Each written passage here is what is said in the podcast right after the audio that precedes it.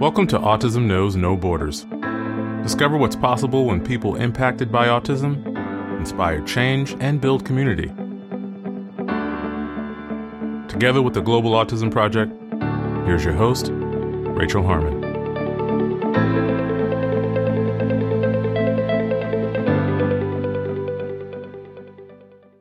Hello, everyone. Today we're bringing back the CEO of the Global Autism Project, Molly Ola Pinney. She's joined by Dr. Michael Mueller. A board certified behavior analyst, Mike is the co founder of the IBAO, the International Behavior Analysis Organization.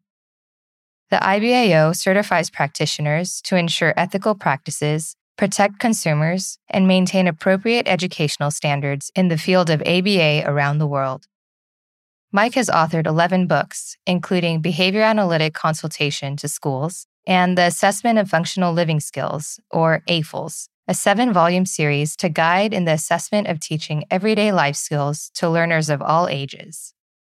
He has also published dozens of research articles and served on the editorial board of several prestigious journals, including the Journal of Applied Behavior Analysis, the School Psychology Review, and the Journal of Evidence Based Practices for Schools, to name a few.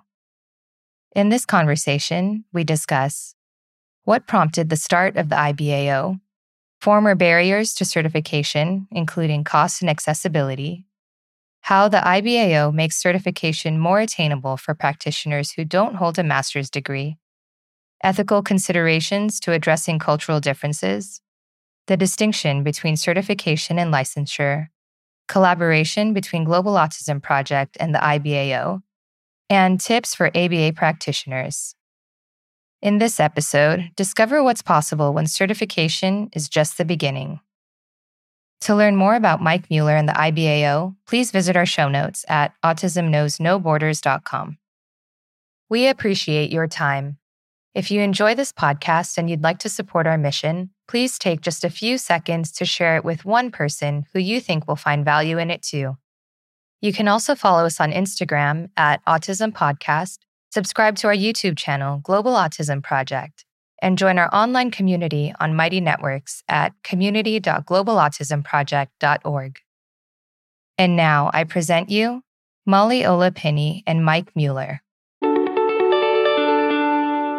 Hello, Molly and Mike. Welcome to Autism Knows No Borders. Thanks for being here today. Thank you so much for having us both here. I'm excited to hear from Mike today. Yeah, thank you. Appreciate the opportunity. Now, let's start with some brief introductions. Molly, you want to go first? Sure. My name is Molly Ola Pinney. I am the founder and CEO of the Global Autism Project.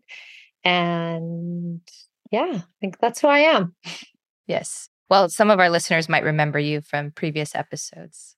They might. yeah. and Mike. Hi, I'm Mike Mueller. I'm the uh, one of the co-founders and the current executive director of the International Behavior Analysis Organization. Been in ABA for about 25 years in different capacities. We have a clinical consultation company. We've published some peer-reviewed articles and books and assessments, and now the focus is on creating appropriate and culturally relevant certification programs and growing ABA internationally. All right. And before we get into talking about the amazing work you're doing, I'd like to just learn a little bit more about you. What got you into the field and what do you like about working with autistic individuals? I got into the field, really kind of stumbled into it, probably a, a better way. I was at West Virginia University as an undergrad, not knowing or appreciating that it was a kind of a powerhouse school for behavior analysis in general. I went there because I wanted to play hockey there and I thought the campus was cool. uh, but through you know associating with graduate students and doing an honors thesis there, it became evident really that if I was really you know loving the field and if you were going to do anything interesting in it, you had to go on to graduate school, which I didn't know when I went to undergraduate. So my experiences at West Virginia were really more of an experimental nature. I was working in a, a rat lab and pigeon lab and so at the time, that's kind of what I thought I wanted to do until I had some ABA experiences, which were outside of the dark little lab room, and then got to work with children and saw that uh, obviously a lot of the same you know behavioral principles applied for appropriate social behavior. And you could uh, work with you know cute little kids and have the same kind of feeling of accomplishment. So i changed my thoughts from wanting to be an experimental analysis of behavior person to an applied behavior analysis person and ended up going to graduate school for a master's and, phd in school psychology and graduated in 2001 with a phd and then got my bcba in 2002 so my graduate school started in 1997. This was kind of during the, I guess, the rise of autism prevalence and people becoming more familiar with it, at least in one sense, at least behavior analysis a little bit, maybe paying attention to it more or it becoming kind of popular is not the right word that I want to use, but there's a more of an awareness. And anyway, my intersection joined that way. The University of Southern Mississippi opened its first autism assessment clinic and treatment clinic during the time that I was there. So I got to run that lab for a little while. It's a little bit weird, kind of historically, to look back because in 1997, 97, and 98, that was pre certification in behavior analysis, mm. which is a little bit weird to think about now, right. especially if you look at the BACB's numbers where I think it's 80%, 75% of the field has been only certified in the last five or six years. So it's probably odd for a lot of people to, you know, to really kind of understand pre-certification behavior analysis back then. You were a behavior analyst because you considered yourself a behavior analyst. There was no actual marker. And most of the people, especially the, you know, the prolific publishers and, and JABA and the other kind of respected, you know, behavior analyst journals, they these were people with psychology degrees. It's actually a very new phenomenon that ABA is considered a unique and distinct field from psychology. Absolutely. And back then, and, and actually, the reason why I went into a school psychology program was because, and it's still the case today, that if you're in counseling psychology, school psychology, or clinic psychology, you can get a license. And if you're in experimental or industrial organizational psychology or experimental or all the other psychology fields, you cannot be licensed. Interesting yeah, it was a way that people could kind of do applied behavior analysis and get paid for it through insurance companies. Mm-hmm. Now, at least with the pretty recent advent of uh, licensure laws, which are about half of the United States states, that is the actual recognition of this industry as a distinct field from what would have been psychology. So there are still some states where ABA kind of falls under psychology. Hmm. Mm-hmm. And it is um, again, I think it's recent history that it's it's distinct because in the early 2000s, even people were kind of put in the position that to defend the fact that it was a unique field from psychology boards who said, if we're not protecting the community from you, then who is? And the answer was really nobody. So they were kind of grouped under that. But historically, I mean, the like ABA was a small part of behavioral psychology, which is a very small part of psychology in general. It's a little bit odd uh, to see that you know it's its own industry and its own field. I'm not opposed to it, but it's just it's relatively new, and it is a little bit. Um, you know, if you look at most definitions for what psychology is, it's mind and behavior, and we're the behavior side of that. So it does feel a little different not to fit in there somewhere. But overall, I think it's a, a benefit it is the highest form, you know, licensure is the highest form of community protection and government reg- regulation and recognition. So these are good things. It's just kind of historically speaking, kind of an odd turn. Mm-hmm. Yeah, yeah, very interesting. Okay, so fast forward to the creation of the IBAO. What kind of prompted this and how did it all get started? I was doing training internationally promoting my own kind of clinical interests, which are assessment and treatment of severe problem behaviors, specifically in school settings, on one hand, and then on the assessment and, and you know, skill acquisition of functional skills, daily living skills. So we we I'm one of the co-authors of the AFLS assessment of functional living skills, and that has kind of opened up a lot of training opportunities, both here and abroad. And I was in the Republic of Moldova in January of 2020. The Republic of Moldova is essentially a very small section, or what used to be a you know a region of Romania. And the Soviet Union came in, essentially kind of walled it off, did away with the bridges, changed the language, really kind of imposed their will on that little section, and then left. They didn't do anything to help build infrastructure. It has a lot of financial issues, lack of industry, et cetera. And so they don't have a lot of money there just in general. And I was invited over by this really wonderful person who has um, kind of taken it upon herself to raise awareness about autism, about developmental disabilities. Uh, her daughter was actually the first person in, in Moldova diagnosed with autism. This was in 2006. Just kind of to put that in historical perspective, that's a really long time for a country to have someone first diagnosed. Yeah. And it does kind of speak a little bit to the perceptions and attitudes there about autism and developmental disabilities. There's not a lot of awareness. There's not a lot of appropriate understanding and good information, reliable information. But this person had created an entire ABA service organization and got uh, both national loans and international loans from the UN to bring in people to do training and to train her staff. And none of none of her staff were certified, which I thought was odd because I'm in a room of 70 people and their behavior analysts and behavior therapists, not a single one of them has any certification. It's like the late 90s. Yeah, exactly. So they were they she was really honestly just kind of you know, scraping things together and doing a, a, tremendous job. I mean, these were not uninformed people because they didn't have certifications. They just didn't have certifications. And, you know, I talked to, to some of them through translators, and these were clever, analytical, smart behavior analyst, just not certified. A couple weeks, or I think it was actually a couple months before this, they had secured funding from a, a different UN loan, uh, not a loan, I'm sorry, a grant program that was going to allow them to send some people to the United States for education and certification. And right before I got there is when the BACB made their decision to not certify people outside of North America anymore. They were crushed. Their timeline with getting the funds and getting people or, or, you know over there and organized and through the school and everything else was not going to fit.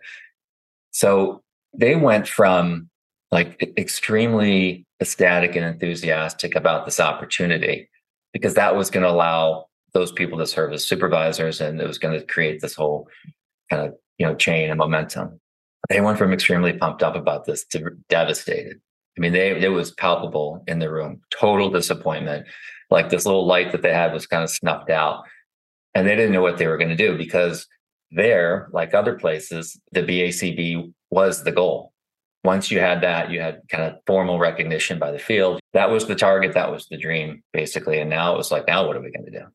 Yeah. And I, I don't know, for some reason that really kind of hit me.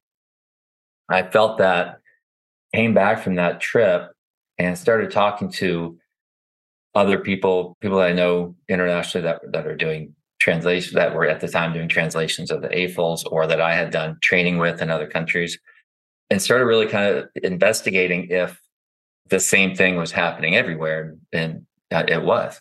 There was a, a real sense of disappointment and despair. And in some cases, people worked really hard to make changes, local changes, or for instance, creating a, a university program based on people, you know, taking that program and they're, you know, attending the program and then getting a BCBA. That was not possible anymore. So there were all these different ways that people felt really, really negatively impacted by this decision. And on top of that, I didn't appreciate it at the time, but there was also quite a bit of negative sentiment about the BACB for different reasons internationally. People had a, a really hard time obtaining the certifications. There's just a small percentage of those certified by the BACB that were outside North America anyway if you look at the numbers, it's a very small percent. And part of the reason is they were very difficult to obtain. So with all these things kind of, you know, going through our heads, we we really wanted to be part of a solution going forward. To try to do things in a different way to address the reasons why these were very difficult. Certification, whether people have positive or negative feelings about the BACB, they did a fantastic job of really establishing the fact that you should be certified in this field to participate in it the right way. Mm-hmm. And nobody disagreed with that. It was just very difficult to obtain them for different reasons. Can you elaborate, Mike, on why it was difficult to obtain? What were some of those barriers that people were running into? Yeah, it's um, it's interesting. I thought it really sounded surprising at the time. It's not to me anymore, but when we first tried to do something about it and form the organization, the very first thing that we did, we formed an advisory board. At the time, it was 45 different people from 22 different countries, I think. And the very first meetings we had were really to try to figure that exact question out. Why are these so difficult to obtain? Everywhere had cost as an issue. So they're expensive. And not just the, you know, the, the cost of registration or the cost of the exams, but the cost of the education that was required. Even if it's in a relevant field, you still have to have a master's degree. Right. And we can talk about why that maybe doesn't make the most sense, but either way, that was a requirement. That's a very expensive process. Even online master's degrees, you're still talking probably twelve, thirteen thousand dollars, fifteen thousand dollars, some are more than that. That's insurmountable for some people. So it was a lot. So cost, language issues, both sort of in the field in general, but also related to, you know, the certification website, the certification materials, the documents and requirements, some exams were translated into some languages and some didn't have that.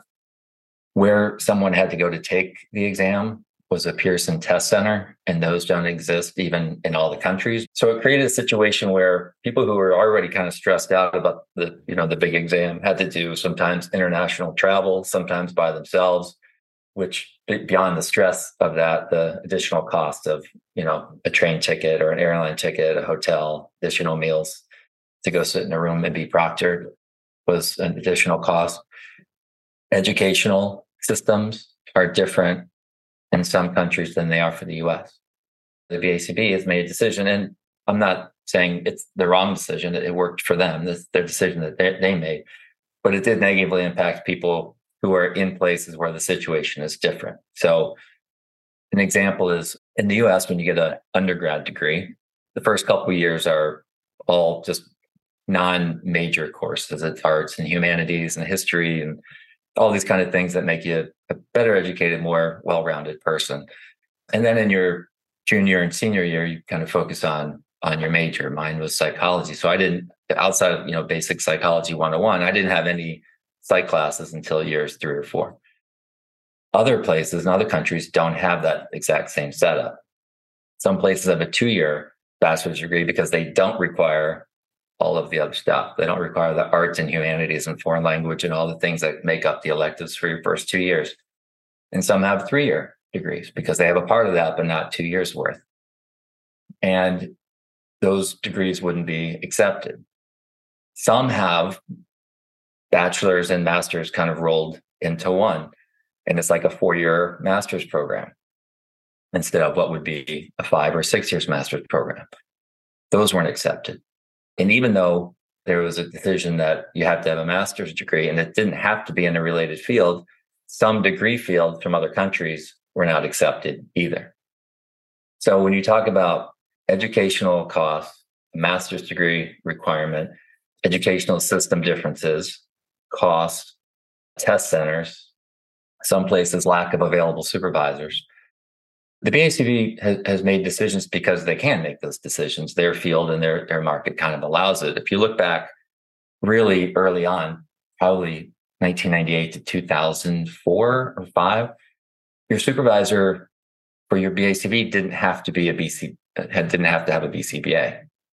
They had to be a behavior analyst, and you could prove your behavior analyst from all sorts of different ways. You could teach college courses, you could have you know JABA or JAB publications, it was more of a, you know, old school. If you consider yourself a behavior analyst, then you can you can supervise other behavior analysts. But at some point, you know, they had to do that because there were no BCBAs when it first started. There weren't enough. You couldn't say at that time you have to have a BCBA to supervise because there weren't any.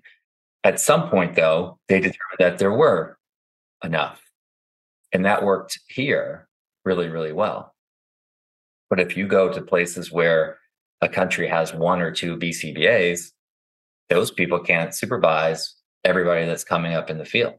So it just there were just a lot of things kind of working against people in some places to obtain the certifications, even when they were available. Mm-hmm. So those are the big ones. And like I said, it surprised me at the time. It doesn't anymore, but some of the reasons were different. But those same barriers and obstacles were the barriers and obstacles almost everywhere that we talked to. Right. Molly, can you um, speak to I'm like, this sounds very familiar. yeah. you know, with yeah. your over 20 years now experience working internationally and all the conversations you've had with our partners, what have you learned about some of these challenges for them and what their needs are? You know, it's interesting because as an organization, we wanted to work as closely as possible with the BACB to have them see the limitations. This was all alongside, you know, again, just to kind of contextualize this, right? This was all alongside what was happening in the US with insurance, with more restrictions, with, you know, more credentials. The RBT credential came out. And so I really understood kind of that conflict between, okay, health insurance is now involved. Now they want more credentials, more restrictions. I want us to kind of tighten it up we can't necessarily, as the BACB, just loosen it up all over the world to meet these criteria, right? Because as Mike spoke great about, there's just a lot of there were a lot of things, right? You know, could they have potentially done things differently in other parts of the world?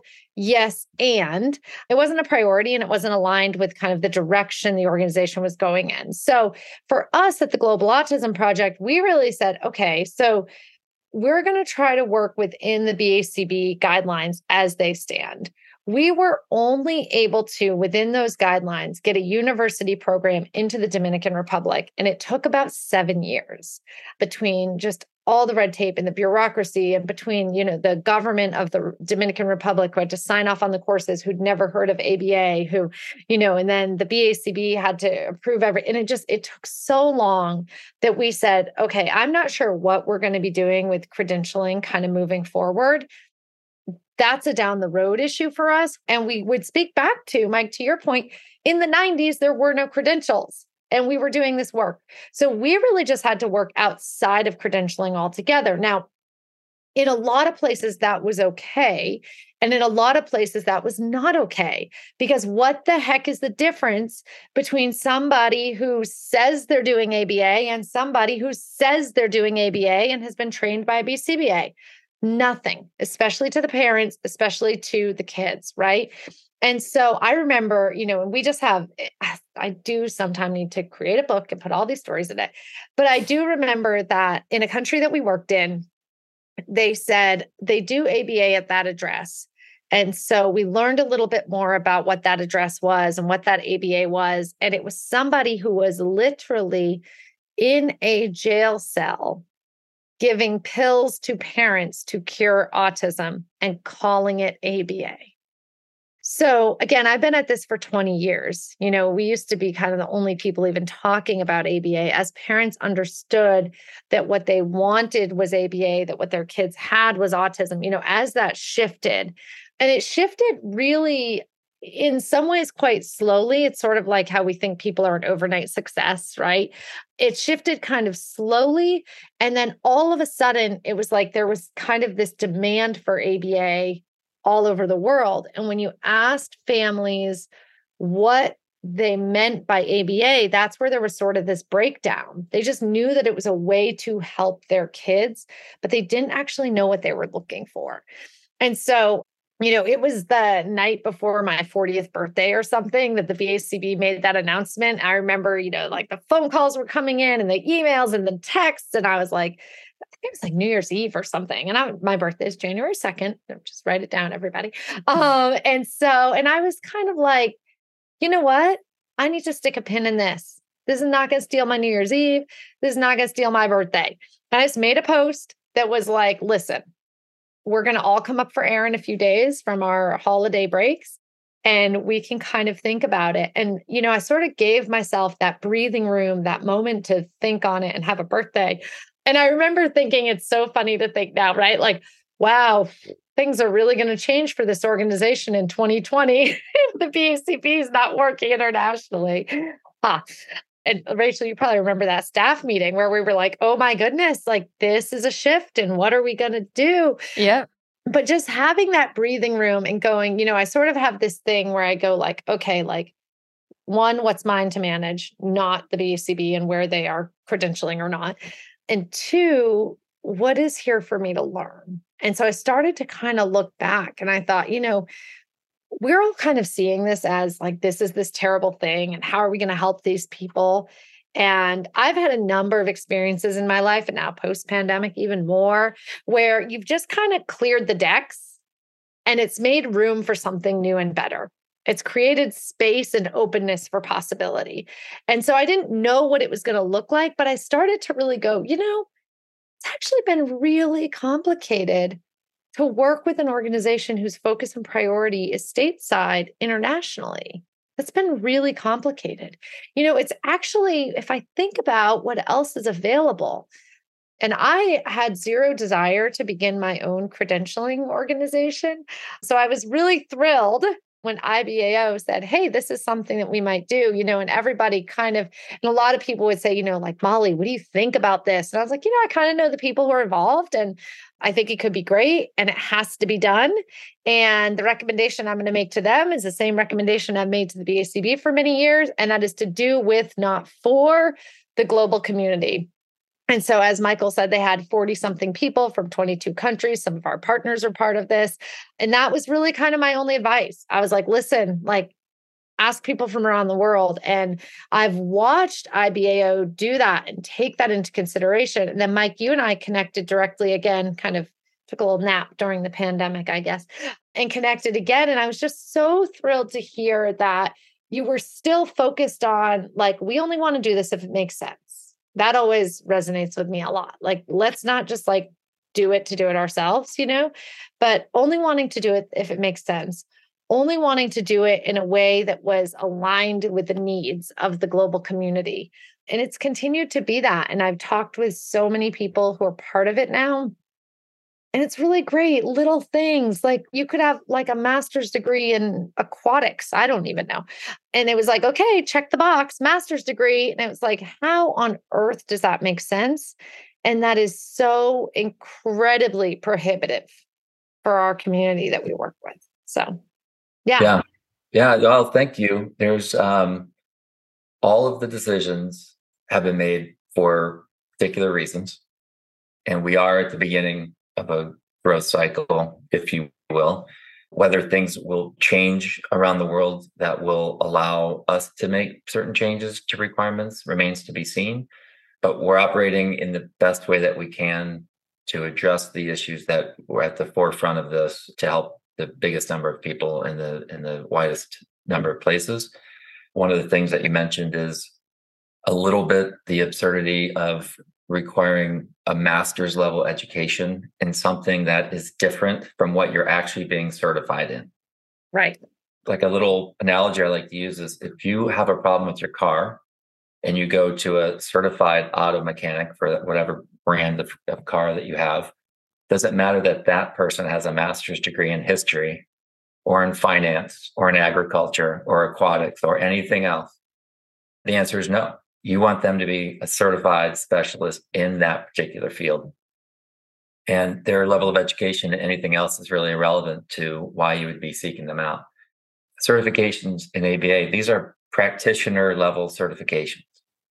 This is to help the community, the consumers recognize who has what the field, what our industry has described as the appropriate education, training experiences, and knowledge to go beyond that doesn't make any sense. And it's extremely prohibitive, uh, especially outside the United States, to put that kind of unnecessary burden on people that have all these things working against them to actually obtain those and achieve that. So, yeah, the decisions that we've made uh, have been made with those in mind, and they're much more accessible because of it. I think it's I don't know if common sense is the right word, but we've thought through the decisions and you know kept in place what is extremely important to be certified in this particular field.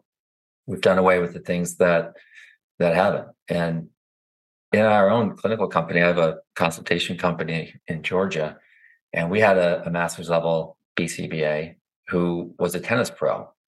She played college tennis and got a master's degree in, in physical education, got injured, got into the field the same way a lot of people do, knew a, a relative uh, with autism and learned about ABA and took the verified course sequence. So she was, you know, a quote unquote master's level behavior analyst, BCBA. And her master's degree was in physical education. She was bright, smart, great with kids, good rapport building, no problem leading meetings or going into families' homes. She was an awesome behavior analyst, but the only education that she had was in the course sequence. The master's degree, although she had it and it made her, you know, a candidate for the BCBA, had absolutely nothing to do with anything educationally or application wise for behavior analysis. And when you kind of start breaking it down like that, you do better appreciate or start to question, maybe it's a better way to put it, why that requirement exists. But even in the times where your master's degree has to be from a kind of quote unquote related field, which is education and psychology. I don't know of any education or general psychology master's programs that you learn anything about ABA. You might learn what it is, but in psychology, it's typically not looked at very favorably. It's like this little simplistic technology stimulus response, you know. Mm-hmm. Of course, you give someone things that they like after they do them, they might do them a little bit more, but that's how it's looked at in general psychology. It's always been this little simplistic little niche area of behavioral psychology. So if you get a a clinical master's degree in psychology, you are not getting any more ABA education than you would if you were in a history program. Same thing with general education and, and even a lot of special education. There might be a little bit more, you know, general classroom management stuff, but you're not learning any more about motivating operations. Right. In a master's class than you would in your VCS. Yeah, I was a psych major in my undergrad. Yep. too. And I, I think there was like one slide on that chart of positive and negative reinforcement and punishment. so, yeah. Mike, could you just talk about also the differences in other requirements like testing and how that's more accessible now for international folks? Sure. Again, the you know the problem was having to sit in a particular room with someone physically standing over your shoulder to test. It's an odd requirement a little bit because whatever the stats are 60 70% of people who are BCBAs now get their education from online master's programs. And these programs, which have been around for a long time, or at least there have been a couple around for a long time, most of them are relatively new, but anyway, they all use online testing applications. And in 2023, there are very robust exam, safe, secure proctored exam software that you can use. And you can do this from anywhere with a secure internet connection. So to think that you have to go to a specific physical location to me now seems as odd as it did when I took the exam in 2002, where I had to fly to Knoxville, Tennessee and sit in a room with 50 other people and do it in pencil and paper. It's an antiquated way of having to go about doing it, and it's prohibitive. So ours is an online exam. It's an online proctoring solution safe, and secure. It's got all the safety and security and tech requirements that, that go into making it such, but anybody can take it anywhere at any time, which is nice. So there's no travel involved, there's no additional costs involved, mm-hmm. none of that. And it really makes sense given the community of people who are trying to support. So, yeah, absolutely. Okay. And with regards to the IBAO's ethical guidelines, how do you address some of these differences that we might find across cultures? Yeah, it's a great question. That was um, I was part of the ethics committee that created those exams, and it was a great bunch of people. And the first thing that we did was we just downloaded and read and consumed and thought about ethical codes, ethical guidelines, ethical documents from our field, from different locations, from other fields. I mean, with OT, speech, dental hygiene. We just tried to get a, as broad a view as possible. Read more kind of theoretical articles about you know ethics and the application and things like that. And one thing that we all kind of came away with, both from consuming this literature and our own personal experiences, was that ethics are contextual. They are informed by the situation you're in at the time. And it's very difficult to apply a very black and white code, a list of things that you can never do to varying and culturally different situations. So the ethics were informed by the idea that people have to make their own determinations about what what the best solution is, what the best behavior is, what the best response is in any particular situation, and that differs. What might be wrong for one person might be that the ideal solution for somebody else in in their situation. So it's very contextual. It is informed that way. So we have ethical guidelines. These are essentially aspirational goals that people should attempt to, you know, strive to in their professional world.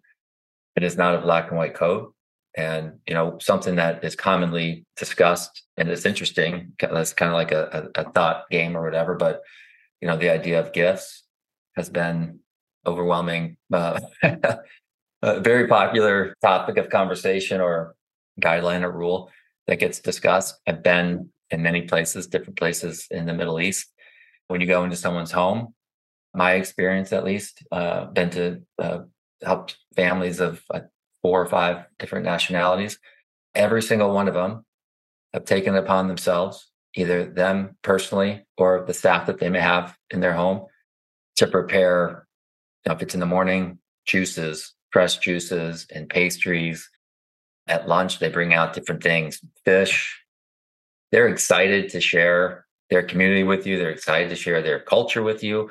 You have to try this kind of food, and they'll bring it out and they're you know, presenting it to say no to those kind of things because we're not allowed in some way would be incredibly disrespectful.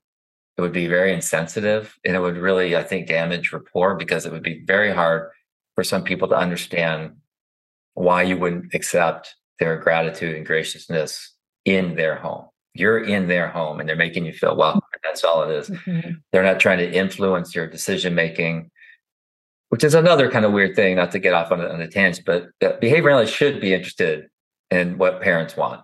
Mm-hmm. Right. We should be taking their values and wishes into consideration when we're doing things. So it seems weird to say, well, you know, we don't want their decisions or whatever to influence what we know is better, because that's really not the way we should be operating in the first place. But that's for a different podcast.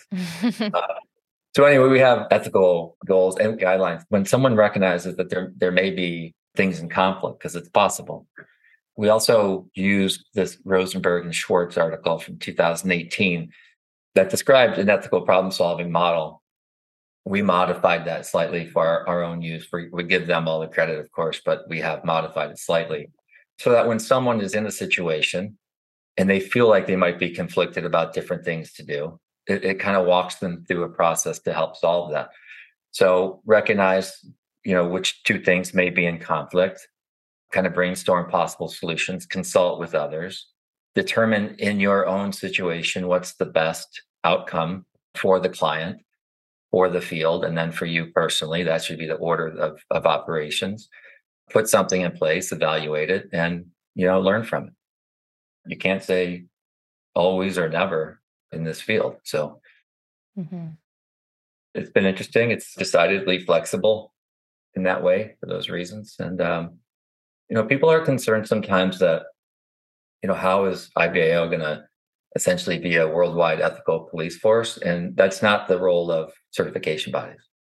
We have limited access to some things, but we are not a global ethical police force.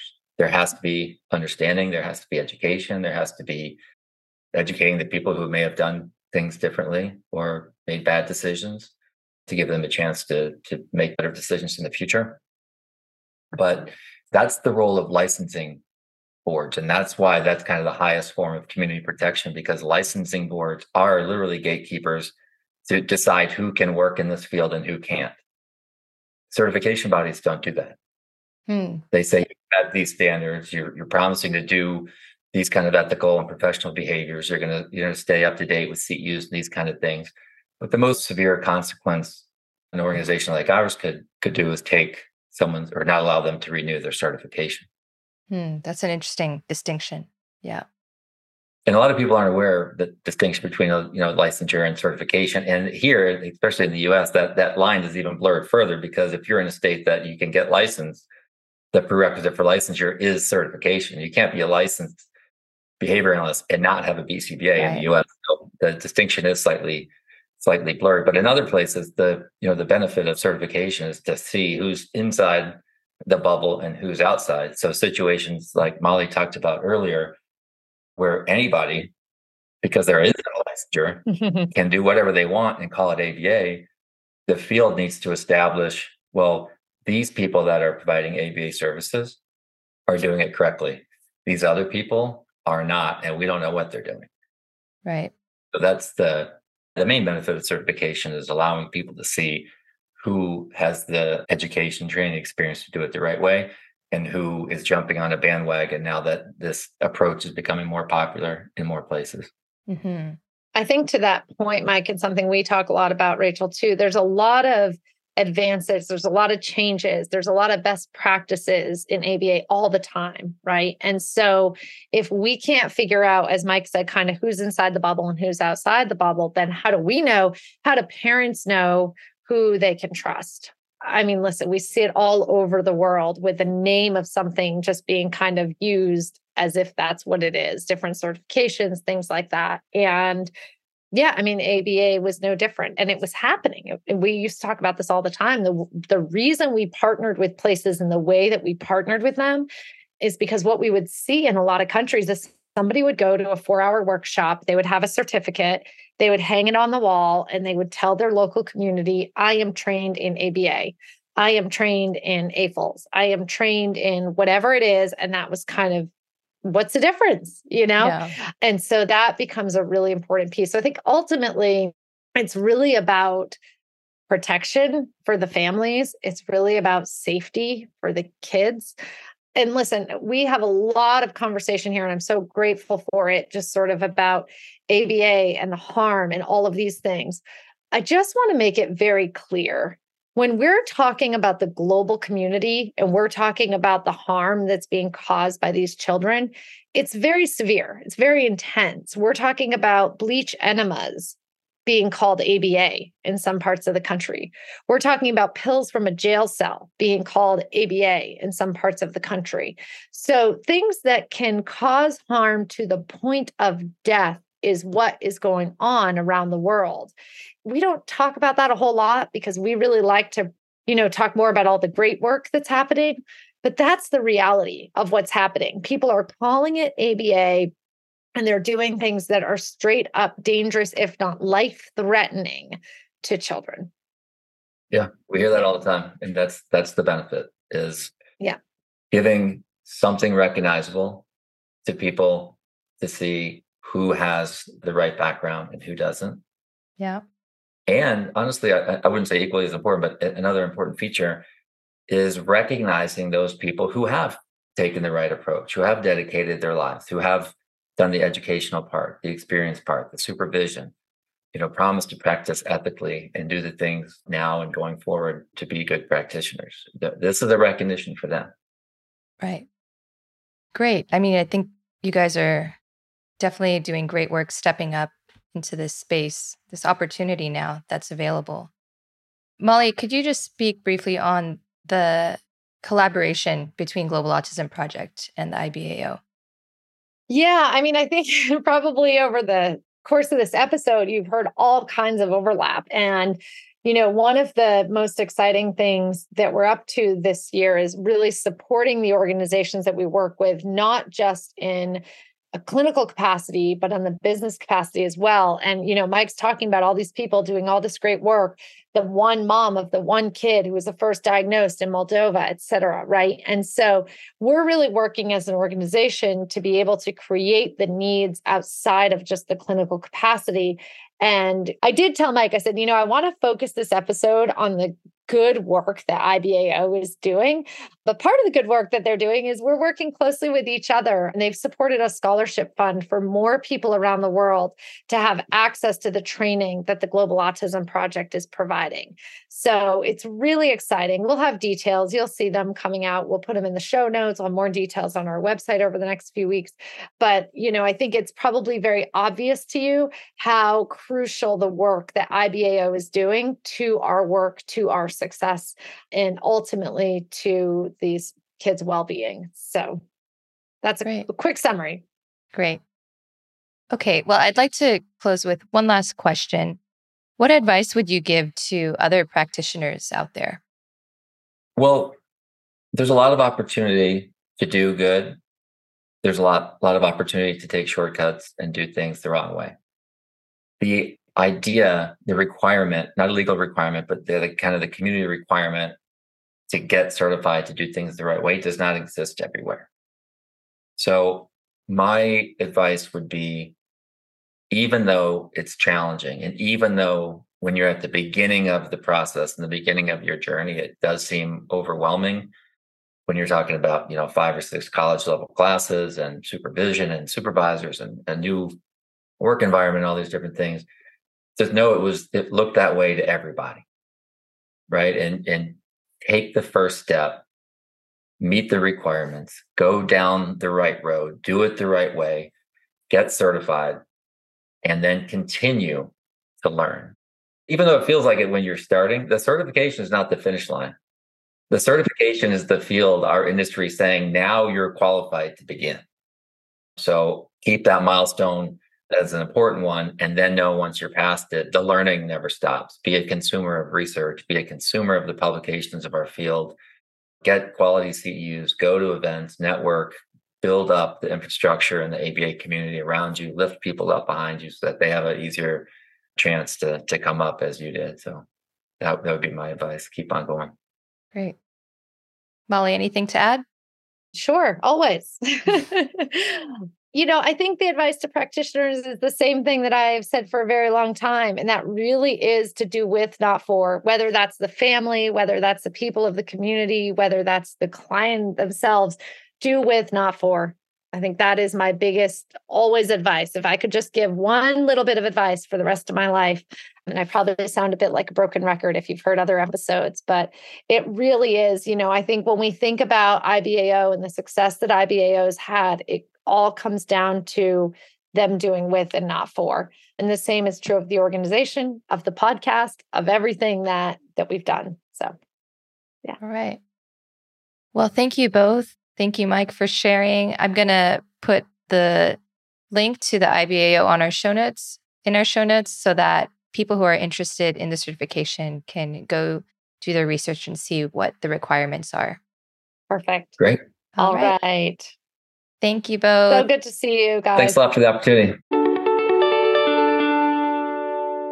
Thanks for tuning in to Autism Knows No Borders. Global Autism Project's Responsive Skills Training Curriculum, or RST, teaches the required skills for the IBAO's International Behavior Therapist credential. Co created with the autistic community, this course provides an exploration of lived experiences to transform the way in which services are provided across the world. If you'd like to learn more about RST, please listen to episode 139 with co creator Anne Byrne and our CEO Molly Pinney, and episode 146 with RST contributor Andrew Bennett. Sign up for RST today at globalautismproject.org forward slash RST. Thanks for listening. Take care. Tune in each week for engaging conversations of how people across the globe are inspiring change and building community. You've been listening to Autism Knows No Borders, brought to you by the Global Autism Project. You can find Rachel's notes for this episode and learn more about today's guests at autismknowsnoborders.com. If you enjoyed this episode, please kindly rate the show and leave a review. By doing so, you'll be helping us increase awareness and acceptance of autism around the world.